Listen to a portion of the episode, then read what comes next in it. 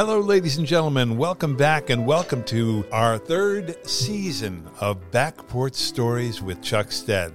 We're going to do it until we get it right. That's right. So, ladies and gentlemen, so happy that you're here again with Scott Louis, our music maestro who uh, does the music for the opening and closing of the show. Also, Chuck Stead. And we have Joe Rosolen back again today. So glad that Joe is here. He's uh, connecting through Zoom, but uh, hopefully you won't notice hardly any difference at all in the sound. That's, uh, that's what we're shooting for here. So, without any further ado, ladies and gentlemen, here's Chuck Stead. Thank you, Joe. This one is called Return of Heebie Jeebie. Uncle Mal used to say porches were for telling stories. He told us that Pop Stead, my grandpop, the old heebie jeebie man, used to say that was the loss of community when they started building houses without porches. Front porches were where you met and you jabbered, chewed the fat. Back porches were where you hunkered down. They were more personal. I suppose that's why Ricky and me we decided to go out back. You see, I was seven years old when I'd come to believe that my grandfather, the heebie jeebie man, had taken residence in my closet. Actually, I felt him under the bed first. I wasn't sleeping well. Tessie, my mom, charged upstairs and offered me a bedtime story. This was one of her quickies. That's what she called them, a quickie, told during the commercial break of the Danny Thomas show. Tessie's stories, the quickies, were entirely uneventful. But if you could get her into some gossip about her side of the family, it was genuine oral history. Anyway, she flopped down onto the bed with me and proceeded to offer that old chestnut about the boy who catches a boot when he goes fishing, is teased mercilessly by his companions only to dump out a fish from the boot. The bed I slept in was the last bed to house Grandpop. It was an old iron framed hospital bed. It slung in the middle, much like a hammock. Tessie nudged me over to the side of the wall as she quoted the fishing boy's friends, teasing him about the boot he just caught. I turned to my right side with my back to the wall, and that's when I felt him. He tickled me with his three fingered hand, and I caught the scent of his sugary sweet chocolate breath riding the burnt odor of his cigar. He was under the bed. So I reasoned. He must have been living in the closet all this time. I didn't say a thing about it to Tessie. When I told Ricky Cramshaw, we decided to wait up for him. So one night, long past the sounds of others moving about in the house, we waited for hours. We pinched each other just to stay awake. And then, before dawn, we crept downstairs out to the back porch. It was cool gray with a slick of sweat on my eyelids. We heard the soft th- thump of cars passing on the throughway, and a dusty, wet scent sucked up into my nose. That's where we waited for my grandfather, four years dead, but very much alive. Around the side of the house, Heebie Jeebie came. He shuffled along, his head bowed down deep in consideration. I sat up on the edge of the porch and I stared hard at him. He was there. He stopped short and he took me in. Over my right shoulder, I heard the sound of Ricky Cramshaw's soft little snoring. It was dawn, just beyond Heebie Jeebie's head was the eastern sky. It took on a yellow rust of the late summer morning. The old man slipped his gnarly paws deep into his trouser pockets and he studied me. My voice worked its way around some words. Ain't you dead? Do I look dead? He didn't. Dead for me was the shriveled carcass of a dog clobbered and withered by the side of the road. Dead for me was the bony fingers of slate gray maple branches scratching at a late mad moon sky. And it was the evenly colored face of a heebie jeebie that once laid to rest at a funeral. But none of these things were finished. I saw the dog eaten by vultures. They lived on. I saw the spindly fingers of the maple nudge forth a colored bud in the moon of the grass time, the grass moon. And now I saw Heebie Jeebie scowling at me four years after he died. No, dead didn't seem much finished anymore. It carried on somehow. He looked toward McIntosh's yard and he sighed. Just catching up with your grandmother. I love that woman. I pushed out some more words. But what do I do? He looked at me. His face was raw and leather like, but soft and gentle with age. He had the faintest of mustache feathered along the top of his lip. He smiled a slight row of borrowed teeth. He said, Listen to your folks. Eat your beans. Do good work. A cool morning breeze swept in off the manure pile, and we both looked that way. There, through the muck, the wall, and the slope of the mountain, was a trail I had never seen before. Gotta get after her. Gotta follow my woman. He looked at me, puckered up his mouth, and said, Behave yourself, boy. I'll be around. He walked across the yard and up the trail. I watched him go, and I felt a part of me going with him. Then, as the trail dissolved back into the manure pile, I looked down at Ricky. Rick, I shouted, and Ricky Cramshaw's face bore down upon me. Chucky, Chucky, he was just here. Your grandpa. I, I just seen him. I mean, I seen him in a dream. He come around the side of the house getting after your grandma, and he told me to eat beans, and he walked through the horse manure.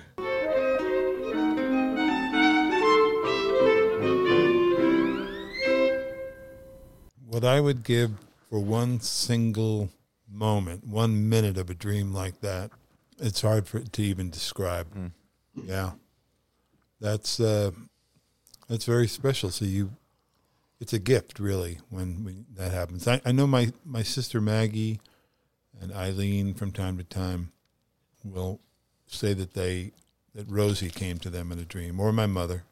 Um, just hasn't happened for me. But boy, that would be nice.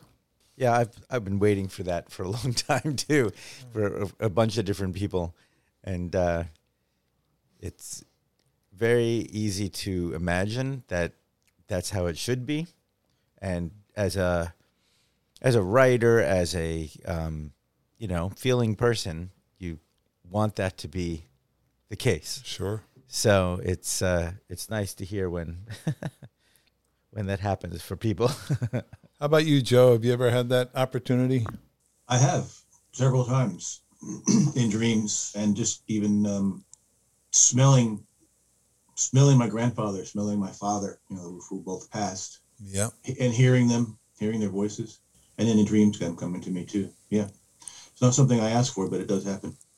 You know, there was one one incident that I recall um, that you you mentioned smell, and smell is is a tremendous. Uh, you know, it, it evokes memory. It's it's connected Oh, in the same part of the brain as as memory is, and um, there was this little harmonica that my father got into playing every once in a while. You know, just something he got a kick out of. He was a very musical guy. He loved to sing and things like that. And he uh, he had this little harmonica. So I that was one of the few things I kept. You know, after his passing, and it was up in my closet. And we're talking now. Dad passed in 1993, so we're getting on 30 years now. Seems impossible, but I opened this harmonica up, you know, and I just kind of looked at it for a minute, and then I went to play it, and of course, you know, you bring it up to your mouth, and and his smell was still in it. Yeah. Yeah, and it just I, it shocked me. I literally pulled away from it like that can't be. It's been so many years, but apparently it can be because it was, and uh, it was just uh, it's a good feeling. You know, you, there's still a connection, and you know they never leave you. Never. You know, they're oh, I can't think of a day that I can't hear his voice at some point during the day, or her voice, my mom or my dad, uh, saying something wise or giving me a shove because I'm acting like a jerk or something like that, telling me, "Come on, you know, get over yourself, stop that," you know. But uh, yeah, boy, I had an incident with um, after my grandmother had passed. Mm, She was still being laid out. We were coming back from the funeral home that night. And my grandmother used to use mothballs all over the house, so that was a smell. My brother, sister, and I were standing out in the front of my mother's house in Garfield. My grandmother lived in East El- Elmwood Park. And in the middle of the street, we were both standing there. We got a real strong whiff of mothballs. and that's We something. both looked at each other. Yeah, we both looked at each. We all Wow. three of us looked at each other. and said, "This is this is weird. This is very weird." And we're in the middle of the street outside, and we smell a strong smell of mothballs at night. Yeah, You probably tossed a few around just to just to remind you I'm still here. I'm keeping an eye on you guys. I'm guys. not going anywhere. Like, I'm not going anywhere. You know, you know, I uh, that was a, a very strong. I was seven. That was a very strong uh, image and and uh, dream. Assuming that Ricky and I had the exact same dream was very uh, intense, and and he went and told his grandmother, who said, "Well, that's because it really happened." And I went and told my mother, and she said, "That's because it never happens like that," because she was afraid of it. And uh, I I continued to chat with uh, Heebie Jeebie for a long time. Um, and Tessie was worried about that, and she would talk to Walt about it, and and he had no problem. And when she pressed him, he would say, "Well, I do too."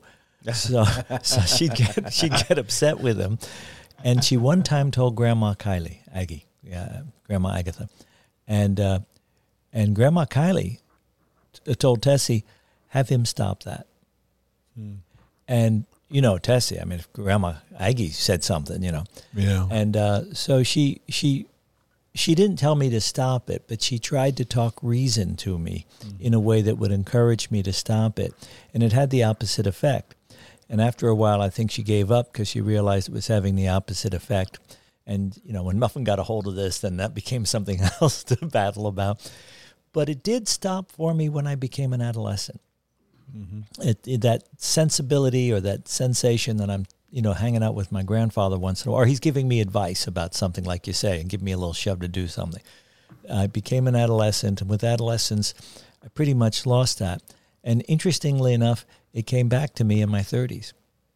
And that was when I nearly uh, passed from an appendicitis attack Wow. and uh, and it came back and it's drifted in and out kind of a lot you know so i mean it's not, right now. I don't sense him sitting here listening to us and i think he'd be bored by us but but uh, but it did kind of find its way back and and i wonder if that has to do with it that closeness to a, a physical scenario you know that that can take you out that um, impacts upon your sensibilities that are all connected because all these things are connected you know You know, we're, we're, we're spiritual beings. yeah We, we really are. I, I always used to like what Wayne Dyer used to say, uh, the late Wayne Dyer. He would say that uh, your life here on earth is just a parenthesis in eternity.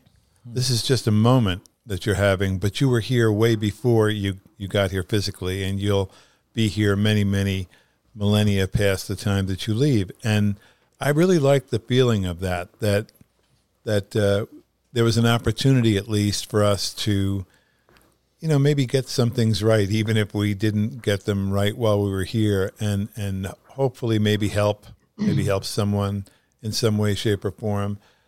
I, don't know you know it's it's an unknowable thing obviously until until it happens until it is knowable.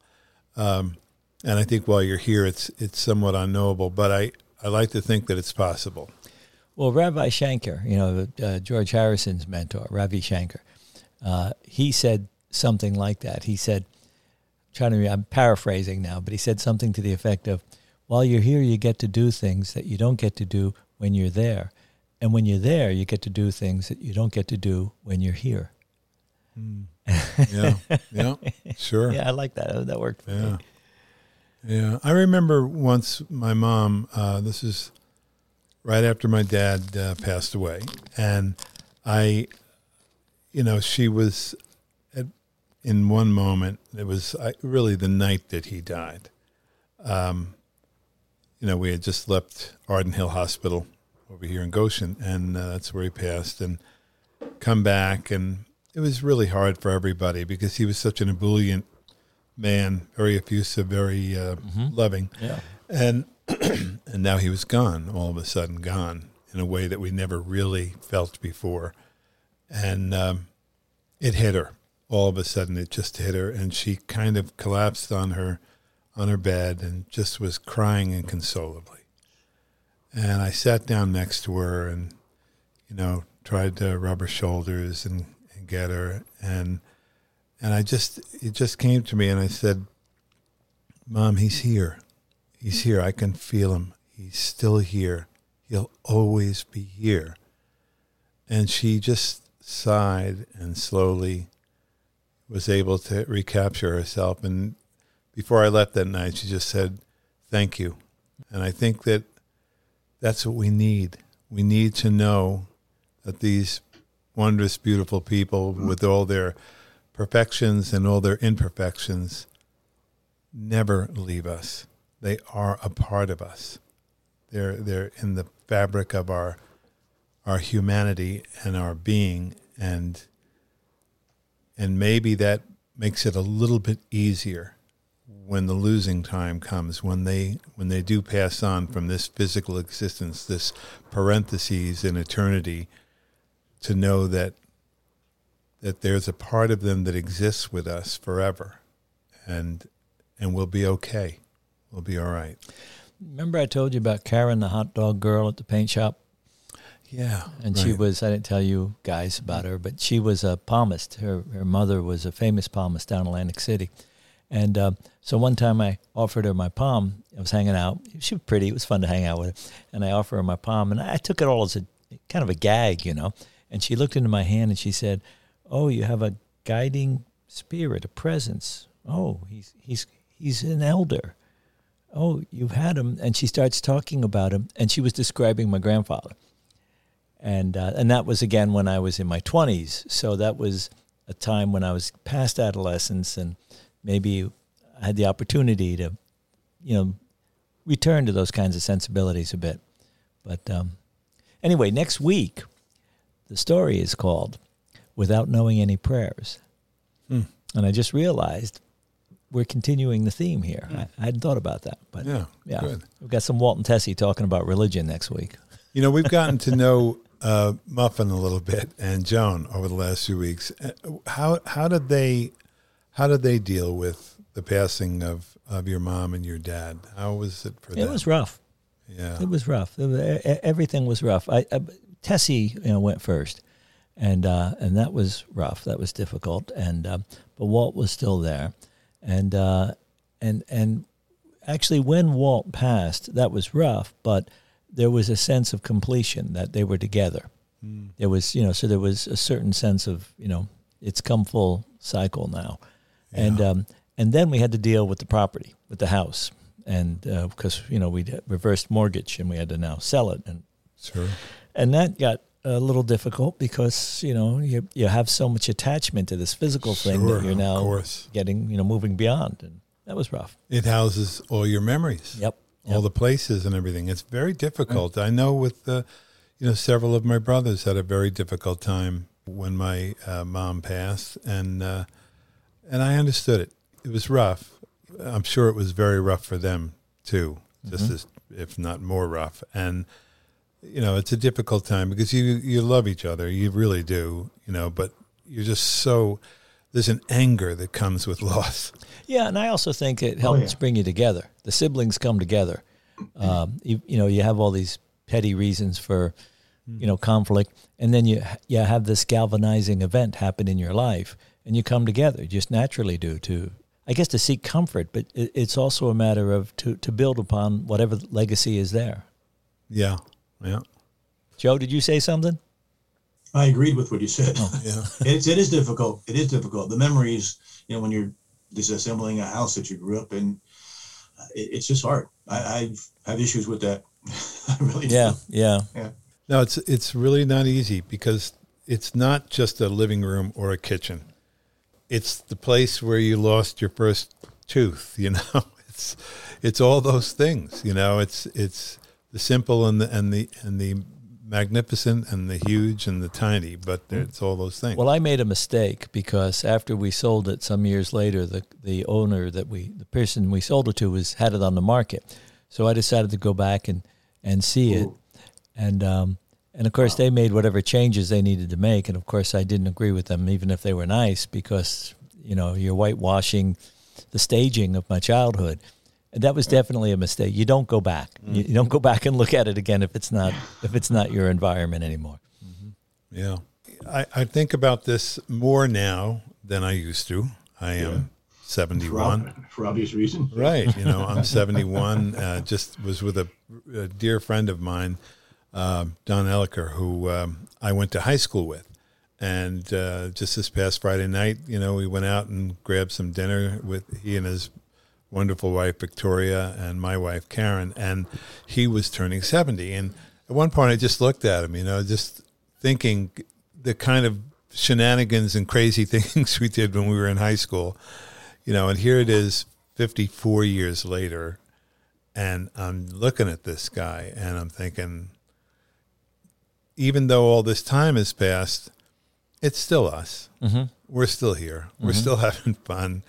He's funny as can be. He's got an incredible uh, wit about him, and he's he's quite a a performer. I mean, he can do so many voices and everything. He, he should have been a comedian, but um, but he it it was kind of at first almost a little bit kind of shocking that you can't believe that this much time has passed.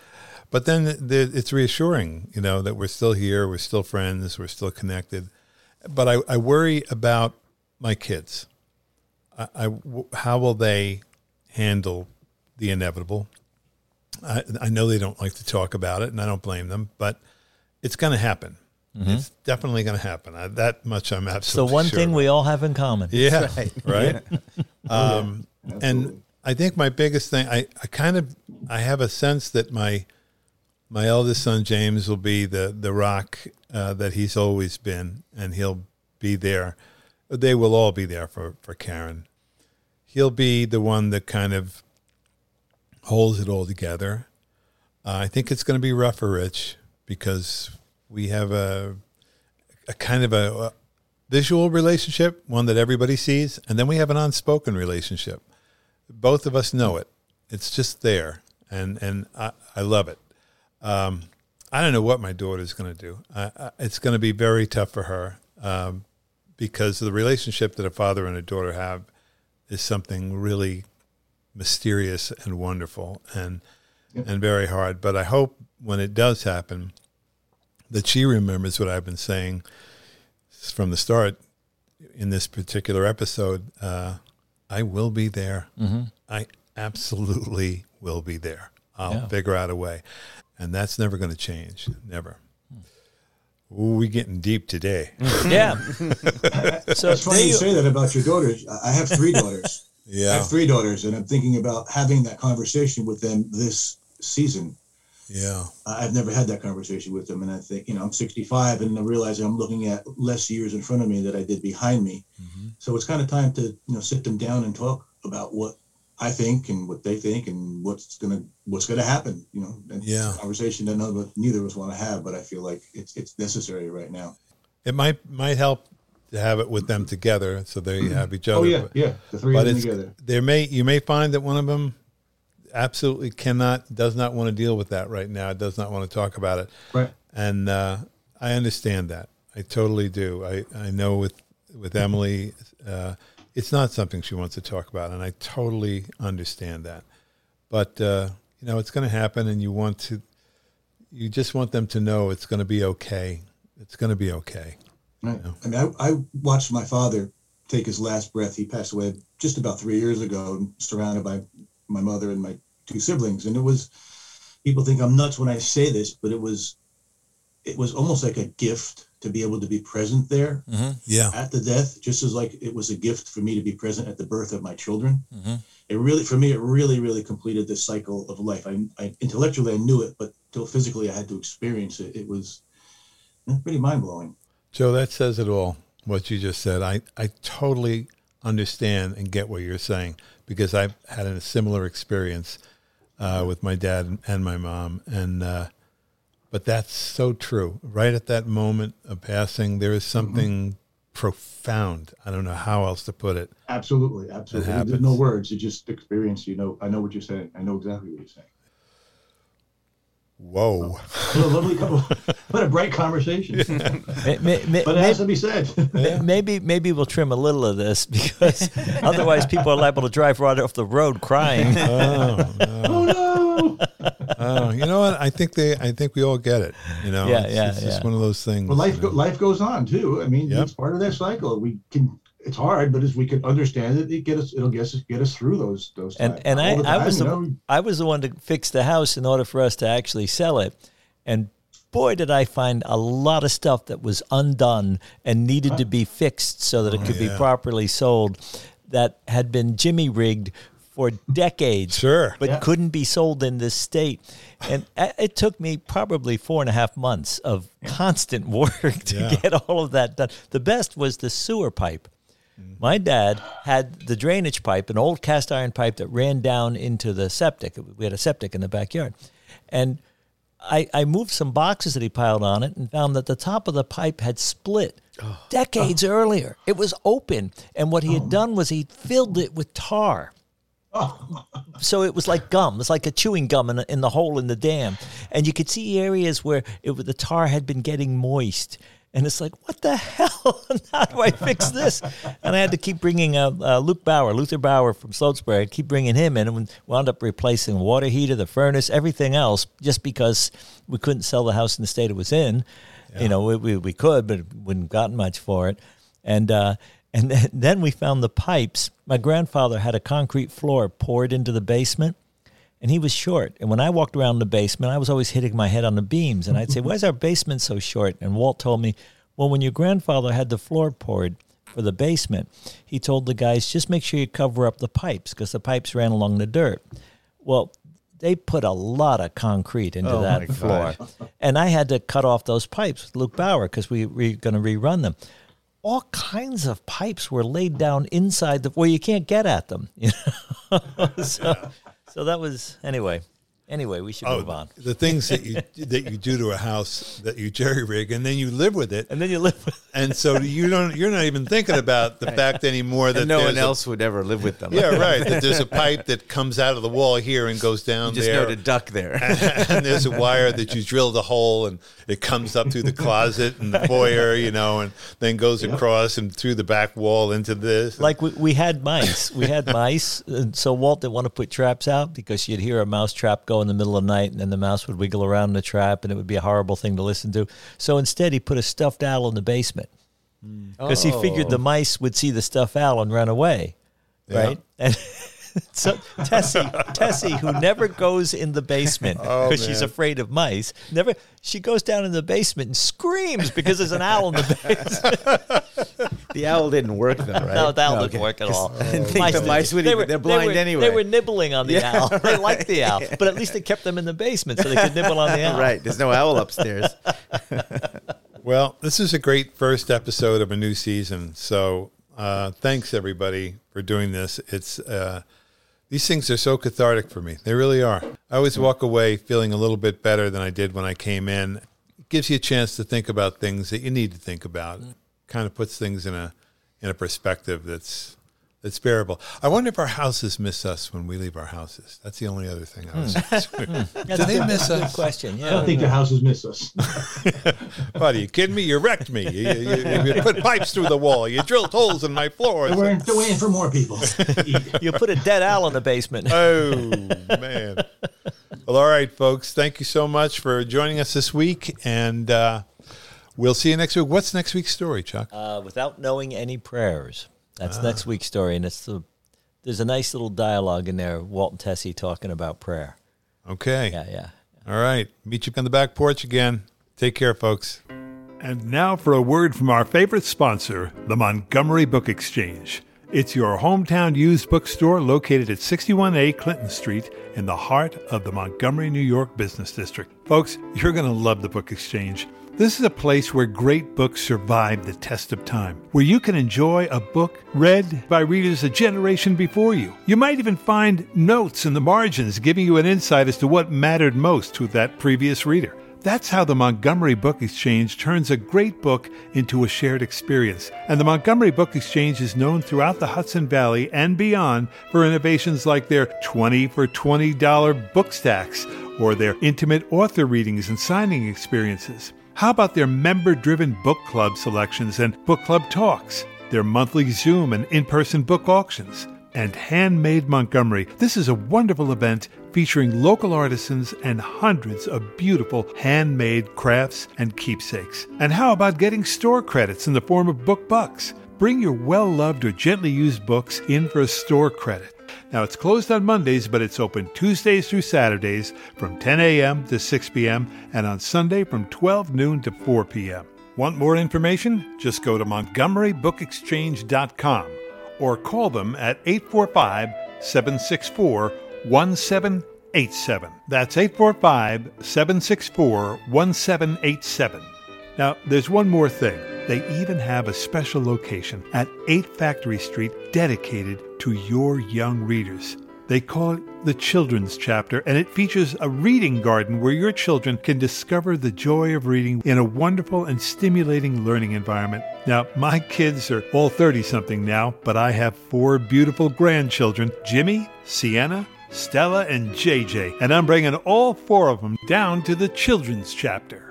Also, at this location, you'll find Miss Claire's Music Cupboard, featuring the award winning, research based Kindermusik program. The children's chapter is open Wednesdays through Saturdays. Check the website for specific class times that match your child's age. You can contact the children's chapter at 845 522 9652. MontgomeryBookExchange.com, your hometown used bookstore. You're going to love this place.